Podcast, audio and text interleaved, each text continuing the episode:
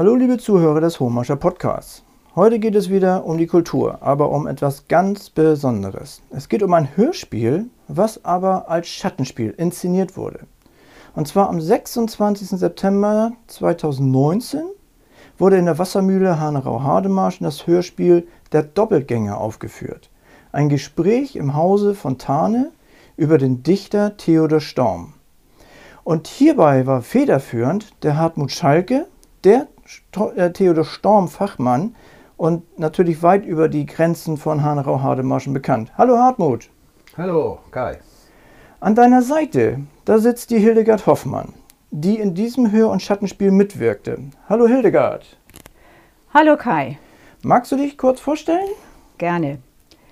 Wie gesagt, mein Name ist Hildegard Hoffmann. Ich bin in Lübeck geboren worden und kam als blutjunge Lehrerin vor circa 50 Jahren hier nach Hanerau-Hademarschen. Bin der Theodor Storm Realschule auch immer treu geblieben bis zu meiner Pensionierung. Ich kenne Hartmut als einen äh, Fachkollegen, Fachdeutsch, was ich auch habe, von der Theodor Storm Schule von Anfang an. Wir sind fast gleichzeitig hier angefangen. Mein zweites Fach äh, ist Sport, äh, was vielleicht nachher auch noch mal wichtig ist. Gut. ja, und ähm, was ich jetzt natürlich sehr, sehr spannend finde, ist natürlich dieser Weg hin zu diesem Schattenspiel. Und ich meine, es fing an, Hartmut, mit einer Frage von deinem Bekannten, der dich fragte, ob du einen ganz bestimmten Beitrag im Deutschlandfunk gehört hättest. Stimmt das? Ja äh, und nein, es war kein Bekannter, sondern eine Bekannte. Und zwar kam das so. Nach einer Stormlesung 2018 kam Frau Plümer Malchin auf mich zu und erzählte von einem Hörspiel, das sie im Deutschlandfunk Kultur gehört hätte.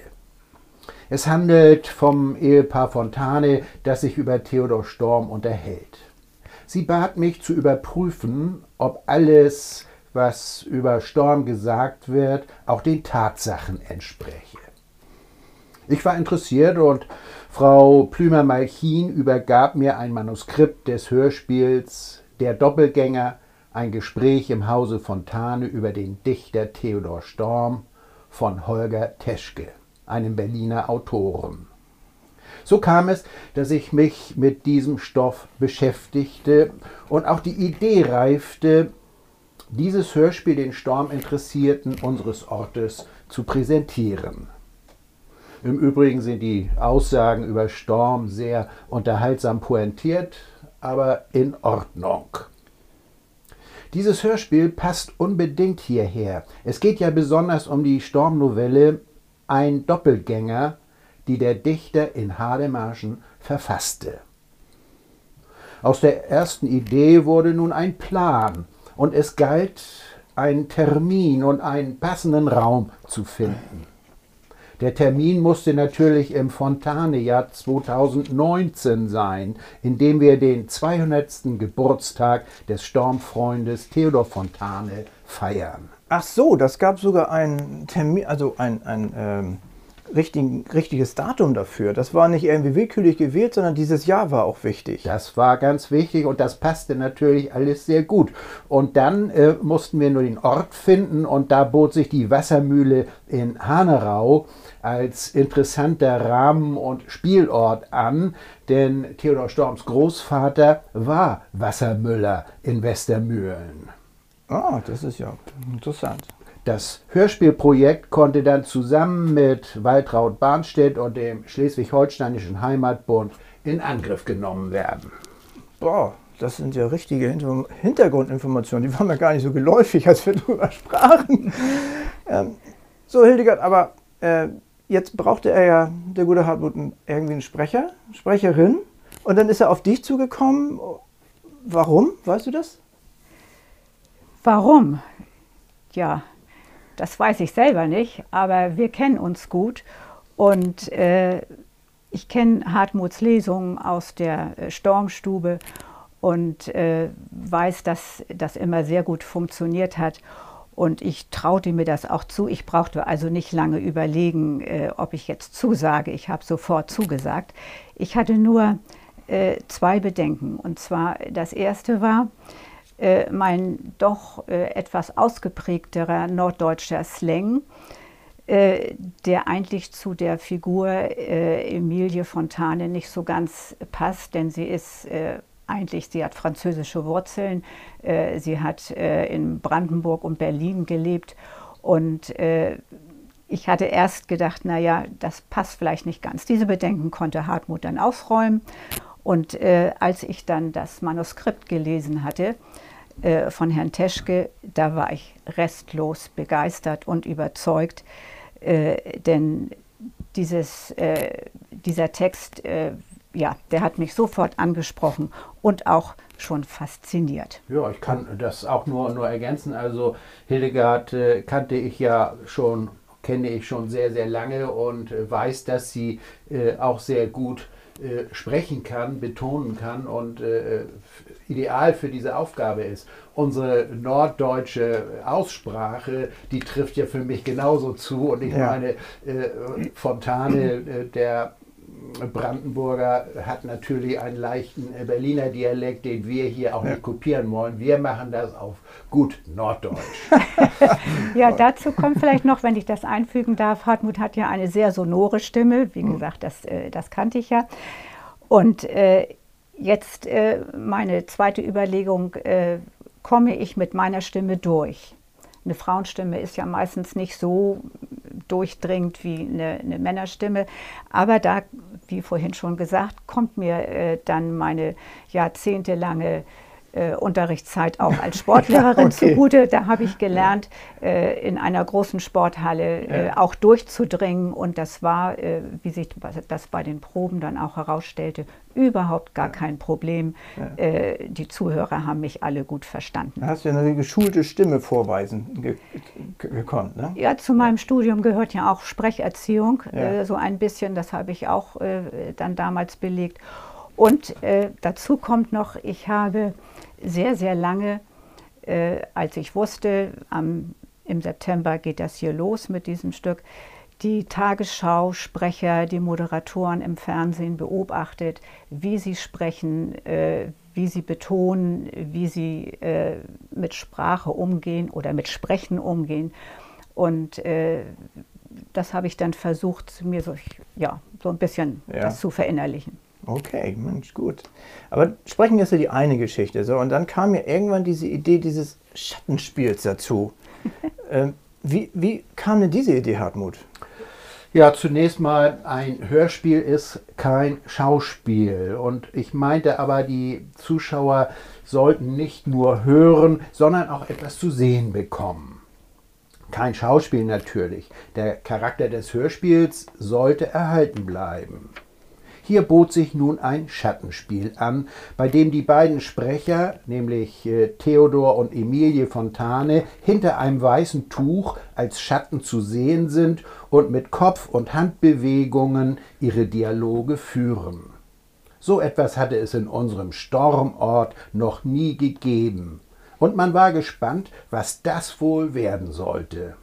Die 50 Eintrittskarten waren sehr schnell vergeben. Der Verfasser des Hörspiels, Holger Teschke, der im Vorwege die Erlaubnis der Aufführung erteilt hatte, war von der Idee eines Schattenspiels sehr angetan. Aber die Idee, die kam von dir so, ne? Ja. Ja, okay. Also du hast dann so vor dem Auge schon gehabt, ah, das könnte man so wirklich inszenieren. So, also mhm. eine Kombination zwischen ja, Schauspiel und Hörspiel und daraus ist es ein Schattenspiel geworden. Ja. Mhm. Ohne äh, den ja. äh, Text äh, äh zu verändern. Ja. Das Hörspiel blieb ja das Hörspiel. Super, echt. Und das ist dann nachher später auch genauso umgesetzt worden, wie du das so vom geistigen Auge hattest. Das hat hingehauen. Ja, die Mitglieder des Schleswig-Holsteinischen Heimatbundes und der Wassermüller Jochen Pahl bauten die Bühne mit dem durchscheinenden riesigen Tuch davor und richteten den Raum für das Publikum ein. Mhm. Kai, du sorgtest für die geeigneten Lichtquellen, denn ohne Licht gibt es auch keinen Schatten. Es kam dann alles so, wie ich es mir vorgestellt hatte, und es gelang gut, dank vielfältiger Hilfen. Ja, aber eine Sache fehlte noch, glaube ich. Und zwar, wir brauchten noch Geräusche, damit wir so eine Atmosphäre schaffen. Äh, was für Geräusche waren denn das nochmal? Ja, du sprichst von der Atmosphäre, Ja. ganz klar. Und äh, die, um die Vorstellungskraft der Zuschauer zu befördern, bedarf es gerade bei einem Hörspiel der passenden Geräusche. Das Auditorium muss hören, an welchem Ort eine Szene angesiedelt ist. Draußen oder drinnen, bei Regen oder Trockenheit. Und da kamst du wieder ins Spiel, Kai, hast für die gewünschte Klaviermusik von Mendelssohn gesorgt, für Wind in den Bäumen, Vogelgezwitscher, Käuzchenrufe und auch für Regen. Das Klappern mit Geschirr und Entkorken der Weinflasche zum Beispiel übernahmen wir Sprecher. Ja, das ist wohl wahr. Genau, und aber leider konnte ich ja nicht dabei sein, da war ich ja unterwegs, aber habe dann bei den Proben so ein bisschen geholfen, durfte mal so reingucken, wie es dann nachher wirken sollte. Äh, aber mein Kollege, der Thomas Lassen, den konnte ich dann dafür gewinnen, dass er sich dafür die Zeit nimmt, auch bei den Proben dabei zu sein. Und der hatte dann live hinter dem Tuch, hinter euch quasi, dann die Geräusche dann eingespielt. Und äh, soweit, ich glaube, das waren sechs Szenen, Ja. die gebraucht wurden. Und zwischen diesen Szenen, da wurde immer Harfe gespielt von der Sandra Lorenzen. Wer ist denn auf diese Idee gekommen, solche tollen Klänge damit einzubauen? Ja, auch die Idee hatte ich und äh, ich kannte und kenne äh, Sandra Lorenzen auch schon lange und äh, sie hatte als Hafenspielerin schon oft äh, Stormlesungen umrahmt und aufgewertet. Und neben ihrer eindringlichen Musik äh, bietet die Harfe auch noch einen wunderschönen Anblick. Sie ist publikumswirksam. Das ist sie echt, das stimmt. Und Sandra hat meine Anfrage sofort positiv beantwortet und uns unterstützt. Wenn sie in der Mühle spielte, wusste man, nun ist eine Sprechszene beendet und die nächste folgt nach dem letzten Takt. Mhm, das stimmt, das hat sehr gut funktioniert. Ähm, nun ist ja das Tolle daran, dass keiner von uns überhaupt sowas schon mal gemacht hat. Das ist ja, ja Weltneuheit gewesen sozusagen. Und äh, wir haben da viel am Licht getüftelt. Wir haben ähm, Platz hinter dem Vorhang, der war ja nicht so reichlich, haben wir getüftelt. Wir haben die Akustik ausprobiert und die Sichtmöglichkeiten der, für die Zuschauer, weil jeder sollte ja genügend sehen, von jedem Blickwinkel da haben wir richtig getüftelt. Und dann war das dann endlich soweit. Und du sagtest ja vorhin schon, circa 50 Gäste sind da in der Wassermühle gekommen. Und ihr saßt dann eben hinter so einem weißen Vorhang und habt dann euren Text gelesen. Von euch waren dann wirklich nur Konturen ähnlich eines Schattenschnittes zu sehen. Und wie habt ihr euch denn dabei gefühlt, dass ihr eigentlich ja unsichtbar, aber doch sichtbar wart? Hilde, erzähl mal, wie war das für dich? Ja, ich fand dieses Schattendasein eigentlich sehr schön. Wir saßen ja äh, an einem erhöhten Tisch äh, auf Barhockern, äh, sodass die Zuschauer äh, uns ein bisschen besser sehen konnten. Und es war natürlich sehr eng. Und durch den erhöhten Sitz äh, durfte man sich auch nicht allzu viel bewegen. Stimmt, ne? Wir das hatten ging auch kleine- nachher um diesen Blickwinkel für die Ja. Zuschauer. Ne? Wir Ja. hatten quasi so, einen, so einen Leuchtkasten für euch generiert, wo ihr zu sehen wart. Ja. Und da musste man wirklich darauf achten, dass ihr auch wirklich in der Mitte seid, Ja. damit links und rechts äh, der Zuschauer auch euch noch gut erkennen kann, Ja. glaube ich. So also das. wir waren im Profil zu sehen, wir beide gegenüber. Mhm. Und äh, es kam eben auf die Sprache drauf an. Äh, die Gesten waren sehr sparsam. Ich glaube, Hartmuts Lieblingsgeste war, äh, die Flasche zu entkorken Ja, das und stimmt. den Wein Das einzuschenken. Ja, Genau. das äh, hat sich auch gut dargestellt. Lob.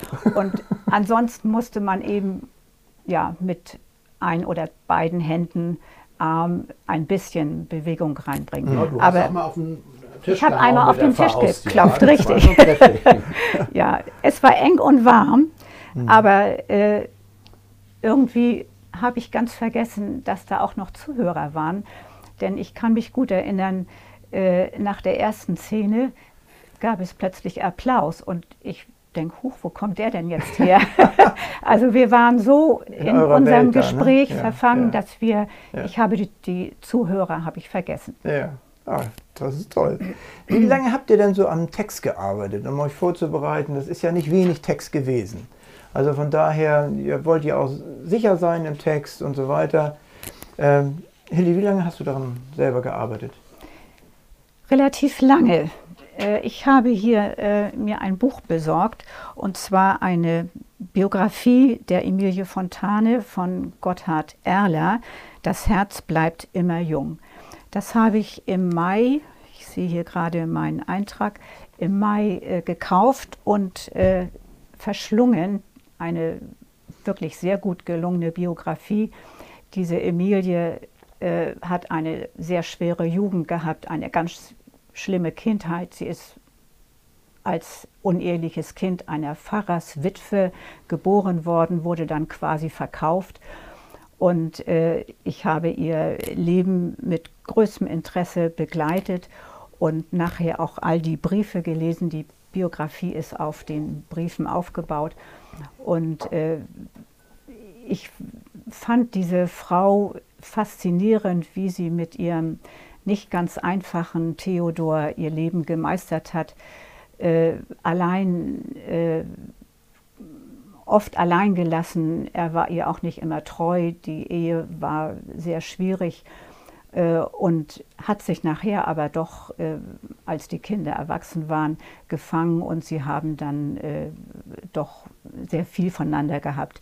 Sie war eine sehr selbstbewusste Frau geworden im Laufe der Ehe und äh, auch eine Kritikerin für ihren Mann, hat all die schriftlichen Arbeiten gemacht. Sie hat äh, seine, äh, sein, seine Manuskripte ins Reine geschrieben und ihm viel geholfen. Sie hat es nicht leicht gehabt und ich, äh, ja, ich habe mich gut in diese Person hineinversetzen können. Aber da, damit hast du dich ja vorbereitet, so, ne? dass du meinst, du bist dann Seit quasi Mai. sehr mit dieser Person ja, verbunden. Ja, ja. ja. seit Mai und Okay. äh, es war eigentlich wichtiger, die Person kennenzulernen, als nachher den Text zu lesen. Das ist Mhm. uns relativ schnell gelungen. Also ich habe das Gefühl gehabt, vom ersten Satz an klappte das. Also im Mai hast du begonnen und im September Ja. wurde es ja aufgeführt. Ja, ja. Das ist ja doch schon eine Mhm. recht große Zeitspanne, also lange damit äh, Ja. sich beschäftigt. Und du, Hartmut, wie lange hast du?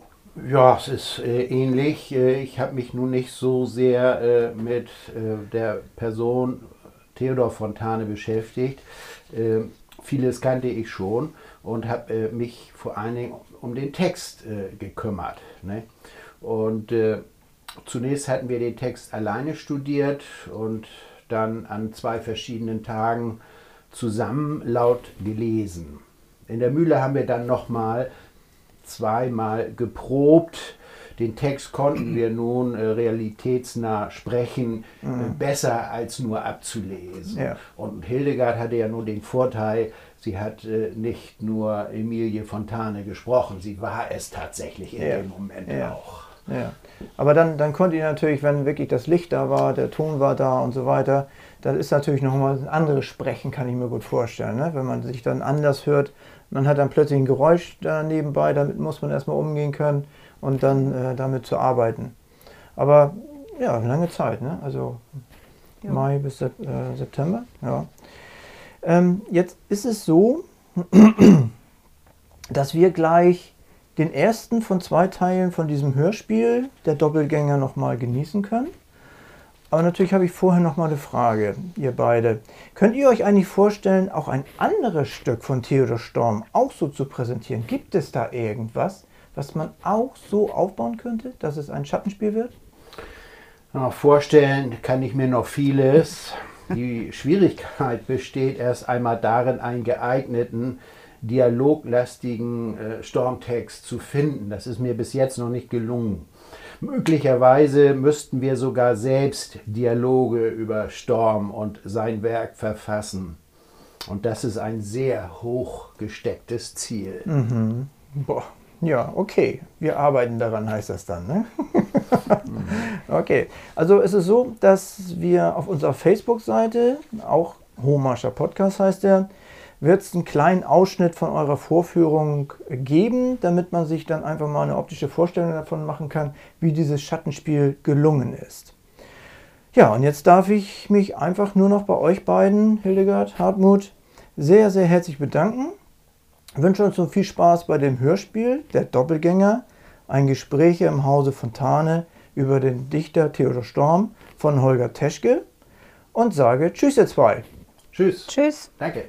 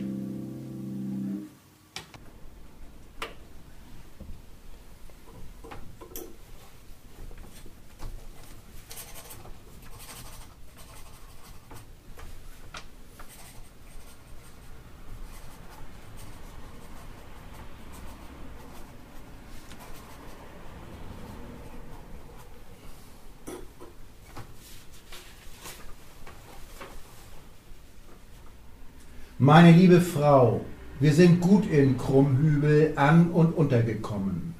Das Haus am Bach liegt ganz passabel und hat einen Balkon mit Blick auf die Schneekoppe und das Riesengebirge, weswegen ich im Wintergarten arbeite. Zu viel Naturschönheiten lenken nur ab.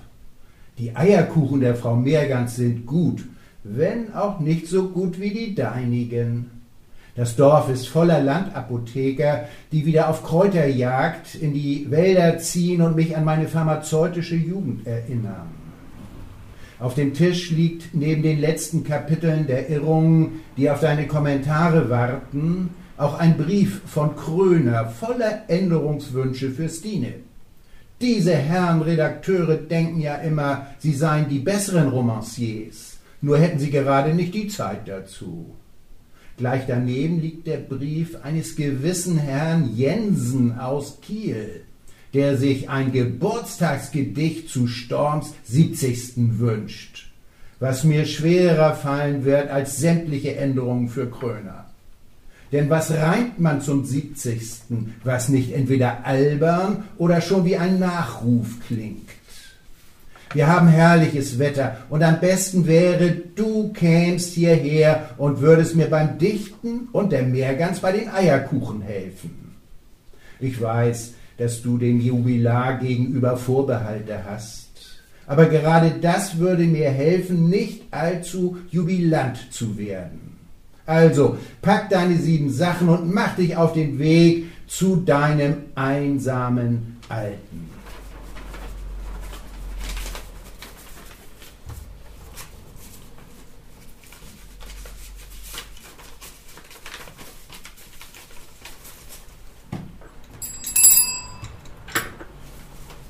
Mete, der Brief muss heute noch auf die Post und mach das zweite Bett für Mama zurecht.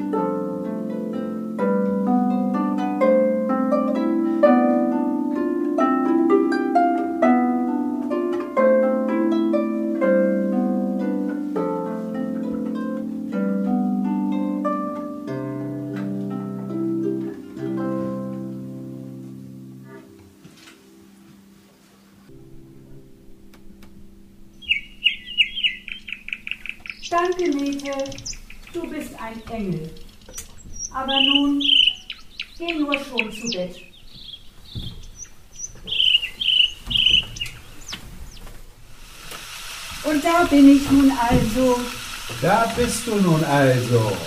und es regnet. Als ich dir geschrieben habe, schien die Sonne. Jetzt sag noch, ich hätte das Berliner Wetter mitgebracht. Der Regen reinigt die Luft und lässt dir keine Ausreden mehr, dich nicht an deine Änderungen zu setzen. Und an besagtes Gedicht. Musst du das wirklich schreiben? Der große Meister wird schon genügend Jubeloden bestellt haben. Da musst du dich nicht auch noch einreihen. Storm hat mir zu jedem Geburtstag gratuliert. Man wird nur einmal 70, wenn überhaupt. Alt werden auch Elefanten und Schildkröten. Das ist noch kein Verdienst. Meine liebe Emilie, du konntest ihn von Anfang an nicht leiden. Aber Storm hat etwas mehr zu Wege gebracht, als nur alt wie eine Schildkröte zu werden. Ich erinnere mich, dass du dich oft genug über seine Ernährung mokiert hast, wenn du auf dem Rütli nach Hause gekommen bist. Gott, welcher Künstler ist ohne Allüren? Was zählt ist, was einer leistet. Wie du meinst. Hier ist übrigens seine neue Novelle. Die kam vorige Woche mit der Post. Ich habe sie auf der Fahrt gelesen. Wolltest du nicht die Korrekturen für die Irrungen durchgehen? Die sind längst fertig. Bitteschön. Ein Doppelgänger. Hat er dir die Reise verkürzt? Ja und nein. Am Anfang dachte ich, Storm hätte sich an meine Geschichten aus der Oberförsterei in Dammersdorf erinnert. Obwohl es da längst nicht so idyllisch zuging. Der alte Triebgewachs war ein guter Förster, aber ein ruppiger Ehemann. Aber dann geht es gar nicht um den Förster, sondern um die Geschichte seiner Frau und ihres Vaters, welcher mit dem Doppelgänger gemeint ist. Solange es regnet, kannst du mir die Novelle doch vorlesen. Vielleicht fällt mir dabei was für das vermaledeite Gedicht ein. Also gut, den Anfang überspringe ich. Das ist einer dieser stormschen Rahmen, die mir schon immer zugedrechselt waren. Meinetwegen. Du bist ja gut im Zusammenfassen. Mein Graf Petöfi hast du in einem Satz zusammengefasst. Nicht, dass ich mich erinnere. Liebesschilderungen sind nicht deine Sache. Guter Gott, trägst du mir das immer noch nach? Es soll jetzt aber um Storm gehen und nicht schon wieder um dich. Schon wieder? Ich sitze hier seit zwei Wochen, Mutterseelen allein über Manuskripten, und in deinen Briefen schwärmst du mir von Heise und Keller vor. Ich kann froh sein, wenn ich einmal die Woche drankomme. Du Ärmster, darf ich dich daran erinnern, dass du jeden Tag drankommst? Hm. Und zwar durch die Abschriften deiner ansonsten von niemandem zu entziffernden Manuskripte. Die du bei der Gelegenheit gern kommentierst, wie seinerzeit den Petephi, bei dem du, wenn ich mich recht erinnere, auch einen Tropfen von Storms Bibber vermisst hast. Mein lieber Theo, das ist vier Jahre her. Du hast damals selber zugegeben, dass du kein Meister in Liebesgeschichten bist. Ist dieser Doppelgänger schon wieder eine Liebesgeschichte? Dabei wird der Mann 70. Kann er die Sache nicht endlich auf sich beruhen lassen und die Bettvorhänge zuziehen? Eine Liebesgeschichte ist es nur am Anfang. Dann steigert sich die Sache zu einer Tragödie und endet schließlich in einem bedenklichen Idyll. Willst du sie nun hören? Ich dachte, das war's schon. Das war mein erster Eindruck. Schlesische Postkutschen sind nicht die bequemsten Lesesessel. Also, der Anfang. Ein reisender Advokat aus Norddeutschland trifft in einem Gasthaus zu Jena auf einen alten Oberförster. Sie kommen ins Plaudern und der Förster erkennt am Sprachklang des Reisenden, dass der aus der Heimat seiner Frau stammen muss. Daraufhin lädt er ihn zu sich nach Hause ein. Schon am nächsten Tag trifft er in der Oberförsterei ein und wird aufs freundlichste aufgenommen. Die Frau ist Anfang 40, aber noch mädchenhaft und voller Anmut. Es stellt sich bald heraus, dass sie aus der Heimatstadt ihres Gastes stammt. Am nächsten Tag, als die beiden allein sind, erzählt sie ihm ihre Kindheitsgeschichte. Sie hat ihre Mutter verloren, als sie drei Jahre alt war, und ihren Vater, einen gewissen John Hansen, mit acht. An den bewahrt sie die liebevollsten Erinnerungen. Nach dem Tod der Mutter haben sie in einer elenden Karte gehaust und gemeinsam Hunger und Kälte gelitten. Doch die Liebe des Vaters hat alle Entbehrungen aufgewogen. Aber diese Erinnerungen werden überschattet von Schreckensbildern aus der Zeit vor dem Tod der Mutter in der ein tobsüchtiger Kerl sie und die Mutter immer wieder misshandelt. Das ist der Grund ihrer Erzählung, denn sie will herausfinden, ob ihr Gast sich an solchen Menschen erinnert. Er hätte in der kleinen Stadt ja bekannt sein müssen wie ein bunter Hund.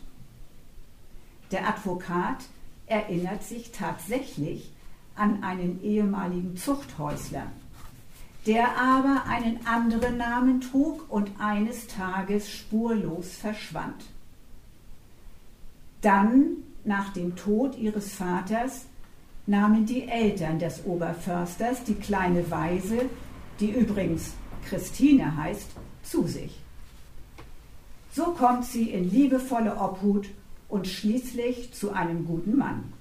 Soweit das Gespräch. Von dem hört der Oberförster nur Bruchstücke, was aber ausreicht. Er bittet den Gast, nie mehr mit seiner Frau über ihren Vater zu sprechen, der von den Leuten John Glückstadt gerufen wurde, nach jenem Ort, in dem er seine Zuchthausstrafe abbüßen musste. Der war als jähzorniger Wüterich stadtbekannt und hieß mit richtigem Namen John Hansen. An den Wüterich erinnert sich die Frau nicht mehr, an denselben Mann als liebevollen Vater aber schon? Sie erinnert sich nur, wenn die Schreckensbilder wieder auftauchen.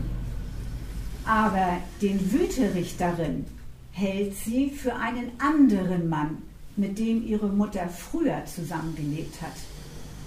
Der Oberförster und seine Eltern haben alles getan, um ihre guten Erinnerungen zu bewahren und ihre Albträume für Fantasien erklärt. Deshalb muss der Gast auch versprechen, sie in diesem Glauben zu lassen. Dann ist das Idyll aber ziemlich brüchig, wenn der Oberförster seiner Frau die Wahrheit über Jahre unterschlägt. Allerdings. Der Gast verspricht zu schweigen und geht zu Bett, wo seine Erinnerungen an den Zuchthäusler John Glückstadt langsam wieder lebendig werden. Und von da an wurde es für mich interessant. Dann lies bitte. Hast du genügend Licht? Danke. Die Lampe reicht aus und wenn es zu dunkel wird, können wir ja hineingehen. Aber einstweilen ist es hier draußen noch angenehm kühl. Also, der Erzähler der Geschichte vom Doppelgänger erinnert sich. Auch sechs Jahre im Zuchthaus vergehen endlich, aber voll hatte er sie absitzen müssen, denn es war in während der Zeit im Lande weder ein König gekrönt noch einer geboren worden. Als er, wie beim Soldatendienst, mit guten Zeugnissen entlassen war, kam er abermals in unsere Stadt, um sich nach Arbeit umzutun, aber man wollte den Zuchthäusler nicht. Zur Seite der Norderstraße erstrecken sich nordwärts, wo vor ein paar hundert Jahren der dreibeinige Galgen neben Bürgermeister Lutens Fischteich stand, große, uneingezäunte Felder weit von der Stadt hinauf. Sie dienten damals einem vielgeschäftigen Bürger zum Zichorienanbau und die dazu gedungenen 50 oder 60 Frauen und Mädchen begannen eben auf der ungeheuren Fläche das Unkraut zwischen den Pflanzen auszuleben. Der Aufsichtsmann war John Glückstadt. Man hatte ihn zu diesem Posten besonders tauglich gehalten und da draußen auf dem Felde konnte es auch nicht gefährlich sein. Unter den Dirnen hatte ich eine, dieselbe, deren Lachen aus der Schar so hell hervorschlug, oft genug auf dem Hausflur meiner Eltern als Bettelmädchen an der Kellertreppe stehen sehen. Sie schaute mich, wenn ich zufällig aus dem Zimmer trat, nur stumm mit ihren verlangenden braunen Augen an. Dem finsteren Aufsichtsmann der jetzt in ehrlicher Arbeit stand, mochte etwas Ähnliches mitspielen. Er ertappte sich darauf, dass er mitunter, statt den faulen Weibern auf die Finger zu passen, das jetzt 17-jährige Mädchen mit seinen Blicken verschlang. Sie mochte ihn dann wohl still mit ihren heißen Augen anschauen, denn sie war die einzige, welche die seinen nicht fürchtete. Als er jetzt eines Morgens auf das Feld kam, wo gegenüber schon die Mehrzahl der Arbeiterinnen versammelt war, sah er die braune, schmächtige Dirne wie in blinder Angst mit erhobenen Armen auf den Brunnen zustürzen. Ein anderes breitschulteriges Weib lief hinter ihr darein. Der düstere John sah die wilde Flucht gerade auf das Brunnenloch zufahren und sprang rasch vor die verfallene Umzäunung. Sie will mich totschlagen, schrie die junge Dirne und stürzte mit solcher Gewalt in seine Arme, dass ihm selbst die Füße auf dem Boden wankten. Nun, Dirne, rief er, sollen wir hier beide in den Brunnen? Es wäre vielleicht das Beste und hielt sie fest an seiner Brust. Sie wollte sich von ihm losringen. Lass mich, rief sie Was wollt ihr von mir? Er sah sich um, sie waren ganz allein. Die große Frau hatte vor dem Aufseher sogleich die Flucht ergriffen.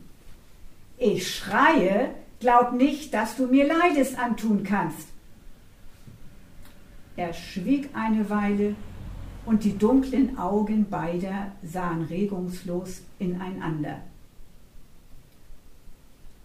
Was ich von dir will, sagte er dann, ein Leids will ich dir nicht tun, aber ich will dich heiraten, wenn du es willst. Ward je in solcher Laun ein Weib gefreit? Ein ordentlicher Hauch von Stormsbibber. Wobei ich wetten würde, dass der ominöse Brunnen noch eine Rolle spielen wird. Die Wette hast du schon gewonnen. Es ist kühl geworden. Wir wollen hineingehen. Jetzt, wo es spannend wird, liest du drinnen weiter? Morgen, mein Lieber. Ich bin müde von der Reise.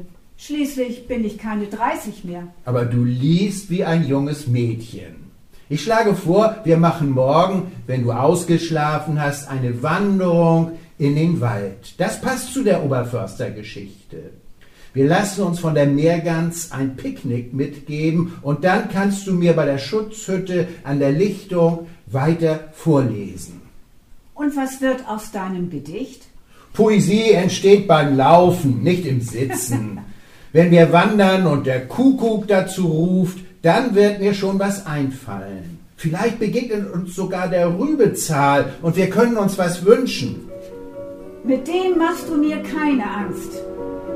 Wer so lange mit einem Schriftsteller verheiratet ist, der hat keine Angst mehr vorm wilden Mann. Siehst du, es hat also auch was Gutes.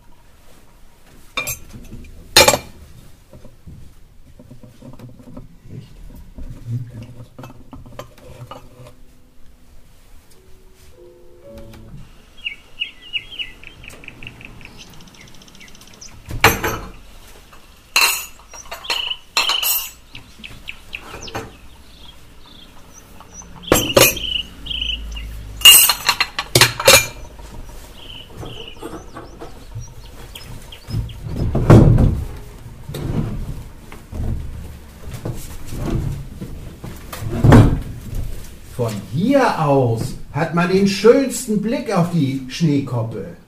Da klettern die Leute nun ja ein Jahr aus hoch und dann wieder runter und man fragt sich, wozu? Dabei fällt mir immer Fichte ein, der irgendwo geschrieben hat, der Staat sollte seinen Bürgern untersagen, ihre Langeweile in fremden Ländern herumzutragen. Mein lieber Theo, wir sind ja auch hier. Ja, weil ich hier besser arbeiten kann als in dem morosen Berlin. Dabei kommt auch etwas bei heraus. Aber so, bloß weil die Leute zu viel Geld und Langeweile haben? Unsere Frau Meergans lebt davon. Das ist doch auch was. So, greife zu.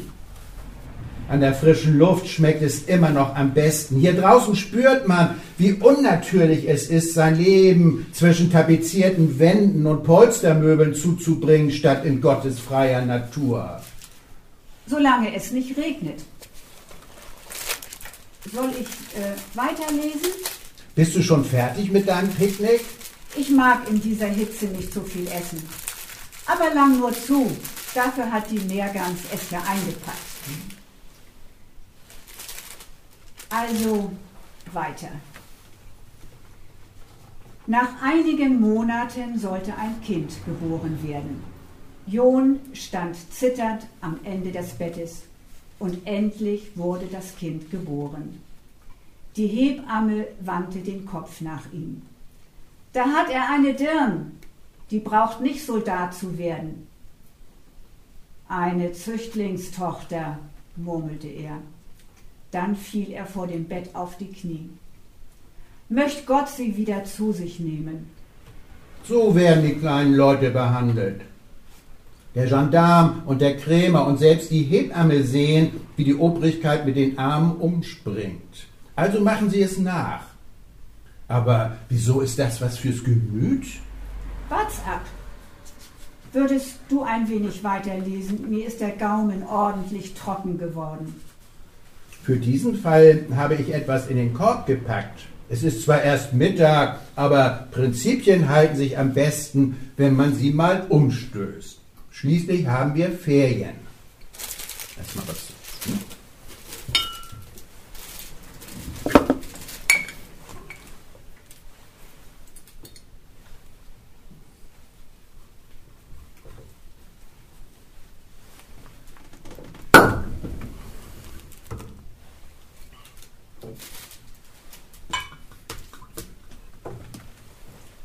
Danke.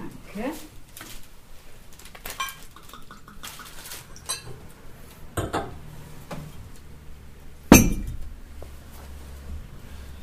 Ein Burgunder. Die Aussicht verdient einen Trinkspruch. Und so trinke ich denn auf unser 27 Jahre währendes Eheglück, gemildert durch kleinere Streitereien und große Kinder. Wobei du immer mein größtes Kind warst. Darauf trinke ich.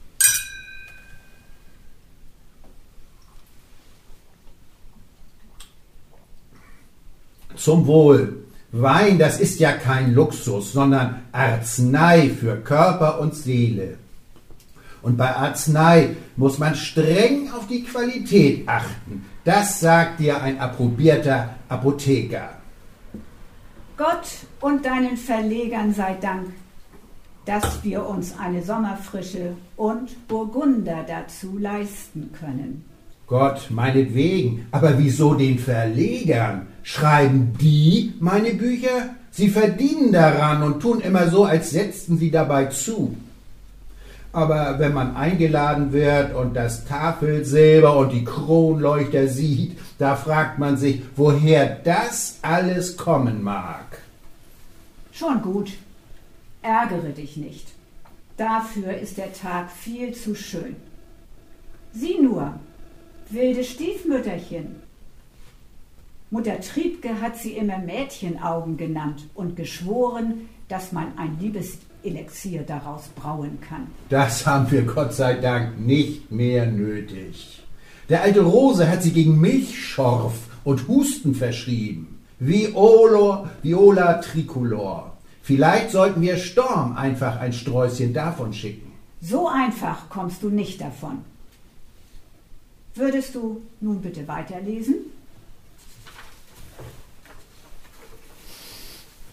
Wo warst du stehen geblieben? Ja, hier. Wer wüsste nicht, wie oft es denen, die wir Arbeiter nennen, zum Verhängnis wird, dass ihre Hand allein ihr Leben machen muss. So war es auch mit John. Wenn an arbeits- und verdienstlosen Tagen die Not oder was es immer sein mochte, seine Nerven zucken machte, so fasste auch ferner seine böse Hand nach seinem Weibe und Buben und junge Leute blieben auf der Gasse vor ihrem Häuschen stehen und ergötzten sich an dem, was von dem Elend drinnen an ihr Ohr hinausdrang. Wenn aber in dem kleinen Hause Jähzorn und Kräfte sich erschöpft hatten, dann fielen Mann und Weib sich in die Arme und pressten und küssten sich, als ob sie sich töten wollten. O Hanna, sterben! rief einmal der wilde Mann nun mit dir sterben. Er sah sie an und er zitterte, als er sie so in ihrer Schönheit sah. Ich will dich nicht mehr schlagen, sprach er, zerr mich nur so viel du kannst. Na, ich weiß nicht. Und das soll was fürs Gemüt sein? Es tröstet, wenn die Liebe selbst einen so jähzornigen Wüterich milde stimmt. Wäre es nicht eher ein Trost, wenn er eine anständige Arbeit bekommen und Frau und Kind aus der Karte herausbringen könnte? Sicher. Aber das ist eben nicht dramatisch. Und Storm ist fürs Melodram. Oder für den Bibber, wie du sagst. Nun bin ich gespannt, wie es weitergeht. Schließlich lauert da ja noch dieser ominöse Brunnen. Würdest du bitte weiterlesen? Hier.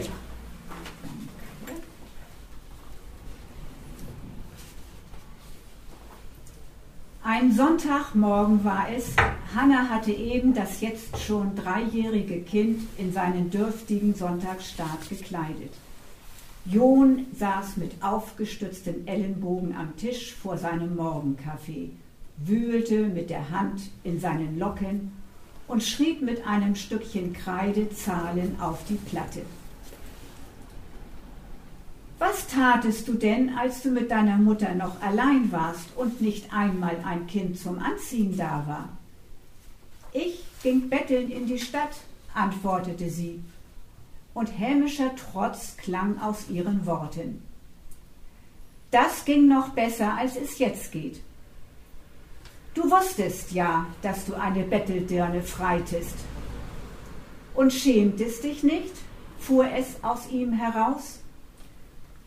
Nein, sagte sie hart und sah ihm mit starren Augen ins Gesicht. Aber in ihrem hübschen Kopfe fing es an zu kochen, als sie nichts erwidern konnte. Da kam ihr ein Gedanke. Er versetzte ihr den Atem aber sie konnte es nicht verhalten. Es gibt ja noch anderen Verdienst, sagte sie. Und als er schwieg, wir können Wolle spinnen. Das hast du ja sechs Jahre lang getrieben und kannst es mich selber lehren. Ihm war, als hätte er einen Schlag in sein Gehirn bekommen und sein Gesicht verwandelte sich so furchtbar, dass sich das Kind mit beiden Ärmchen an die Mutter klammerte. Weib, Hanna, schrie er, das sagst du mir, du? Und als sie jetzt wie ohne Leben ihm ihr Gesicht entgegenhielt, fasste er sie an beiden Schultern, zog sie an sich als müsse er sich überzeugen, ob sie es auch selber wäre, und stieß sie dann gewaltsam von sich. Der Stuhl, an welchem sie gestanden hatte, fiel zurück, und das Kind stieß einen gellenden Schrei aus. Das Weib aber stürzte gegen den Ofen. Dann glitt sie mit einem schwachen Wehlaut auf den Boden. Als wären die Gedanken ihm abhanden gekommen, sah John darauf hin. Als er ein wenig seine Augen hob, da sah er an einem hervorstehenden Schraubenstift des Ofens, von dem das Kind den Messingknopf zum Spielen abgenommen hatte, einen Tropfen roten Blutes hängen er kniete nieder und fuhr suchend mit den Händen durch das volle Haar seines Weibes. Plötzlich wurden seine Finger feucht. Blut! schrie er und betrachtete mit Entsetzen seine Hand. Da quoll es hervor. Da war der Stift hineingedrungen, tief. Er wusste nicht, wie tief. Hanna! flüsterte er. Hanna! Ich hol einen Doktor. Gleich bin ich wieder da. Eine Hand griff tastend nach der seinen, wie um ihn zurückzuhalten. Nein, John, keinen Doktor. Du bist nicht schuld. Aber sie setzen dich ins Gefängnis. Sie warf sich plötzlich gewaltsam herum. Küss mich, John, rief sie laut wie in Todesangst. Doch als er seine Lippen auf die ihren drückte, küsste er nur noch eine Tote. Das ist jetzt kein Bibber mehr, sondern schon Schmiere. Danach wandert er sicher wieder hinter Gitter. Seltsamerweise nicht. Sein Nachbar, Ein Tischler kommt dazu und dem vertraut er sich an. Der zimmert ihm einen Sarg und sorgt für ein ordentliches Begräbnis. Wobei unklar bleibt, warum es keine polizeiliche Untersuchung gibt. Aber wer kümmert sich schon um eine tote Bettelfrau? In Preußen kümmert sich die Polizei auch um tote Bettelfrauen. Vielleicht herrschen ja in Schleswig andere Sitten. Seltsam ist es trotzdem. Aber Storm war ja Amtsrichter, der muss es wissen. Wie ist denn nun das Ende? Der Wein und die Sonne haben mich müde gemacht. Wie du wünschst. Nach der Beerdigung zieht eine alte Häuslerin, das Küstermariken, in die Karte ein. Sie kümmert sich um das Kind und bringt ihm Lesen und Schreiben bei. John Hansen bekommt wieder Arbeit auf dem Feld und im Winter sogar ein Darlehen, Darlehen vom Bürgermeister, damit er während der Arbeitslosenzeit nicht erneut auf die schiefe Bahn kommt. Aber dann taucht sein früherer Gefängniskumpan Wenzel auf und sie werden zusammen gesehen. Schnell ist die Stadt voller Gerüchte. Hansen verliert die Arbeit und keiner will ihn mehr beschäftigen. Das Elend kehrt zurück. Und eines Tages erträgt er es nicht mehr, sein Kind hungern und frieren zu sehen. Nachts macht er sich auf, um ein paar Kartoffeln vom Acker zu klauben, damit sie sich wieder einmal satt essen können. Den Schluss muss ich dir aber doch noch vorlesen. Ich dachte, den kennst du selber noch nicht. Ich habe heute früh zu Ende gelesen, als du dich rasiert hast. Es hat mir keine Ruhe gelassen. Da wäre Storm aber geschmeichelt. Ein Gewitter schien heraufzukommen. Er wollte rasch nach Haus zu seinem Kinde. Da war etwas vor seinen Füßen. Er kam in Straucheln und ehe er sich besonnen, tat er einen neuen Schritt aber sein Fuß fand keinen Boden. Ein gellender Schrei fuhr durch die Finsternis. Dann war es, als ob die Erde ihn verschluckt habe. Das ist das Ende? Nicht ganz. Aber das ist doch kein versöhnlicher Schluss. Schließlich liegt der Tote da unten im Brunnen und zeugt wieder die Lebendigen. Und eigentlich auch gegen den Richter da oben. Das meine ich auch nicht. Ich meine den zweiten Schluss, den ich dir schon erzählt habe, dass aus John Hansens kleiner Tochter die glückliche Frau Oberförster wird. Die allerdings heimgesucht wird von dem schaurigen Doppelgänger. Der sich als ihr geläuterter und herzensguter Vater herausstellt. Siehst du, und das läuft mir gegen den Strich. Hm. Denn so endet es ja nie, sondern der schlimmen Kindheit folgt später meist ein noch schlimmeres Ende als Erwachsene. Ich finde, es wäre glaubwürdiger gewesen, wenn die Frau mit dem Albtraum des Doppelgängers hätte weiterleben müssen. Vielleicht. Aber ist es nicht ein Trost, dass sich sogar Oberförster eines Besseren besinnen können? Da hat Storm wohl Angst vor der eigenen Courage bekommen. Also gut gemeint, aber misslungen. Wie kann mir das bei meiner Geburtstagsode helfen? Soll ich ihm schreiben? Auf deine alten Tage, Theodor, kommst du mir allzu oft versöhnlich vor. Nein, das nicht. Ich dachte, du solltest die Novelle kennen, bevor du anfängst zu dichten. Dafür danke ich dir. Denn sonst hätten wir keinen so prächtigen Ausflug gemacht und ich hätte mich stattdessen mit meinen Korrekturen herumgeärgert. In jungen Jahren philosophiert man gerne im Kaffeehaus über den Herbst. Aber in unserem Alter ist man dankbar für jeden Tag im Grün. Lass uns einpacken, denn der Mittagsschlaf ist auch ein Trost aber dafür brauche ich tapezierte Wände und Polstermöbel. Und danach wird gedichtet. Nach dem Tee, Emilie. Immer erst nach dem Tee.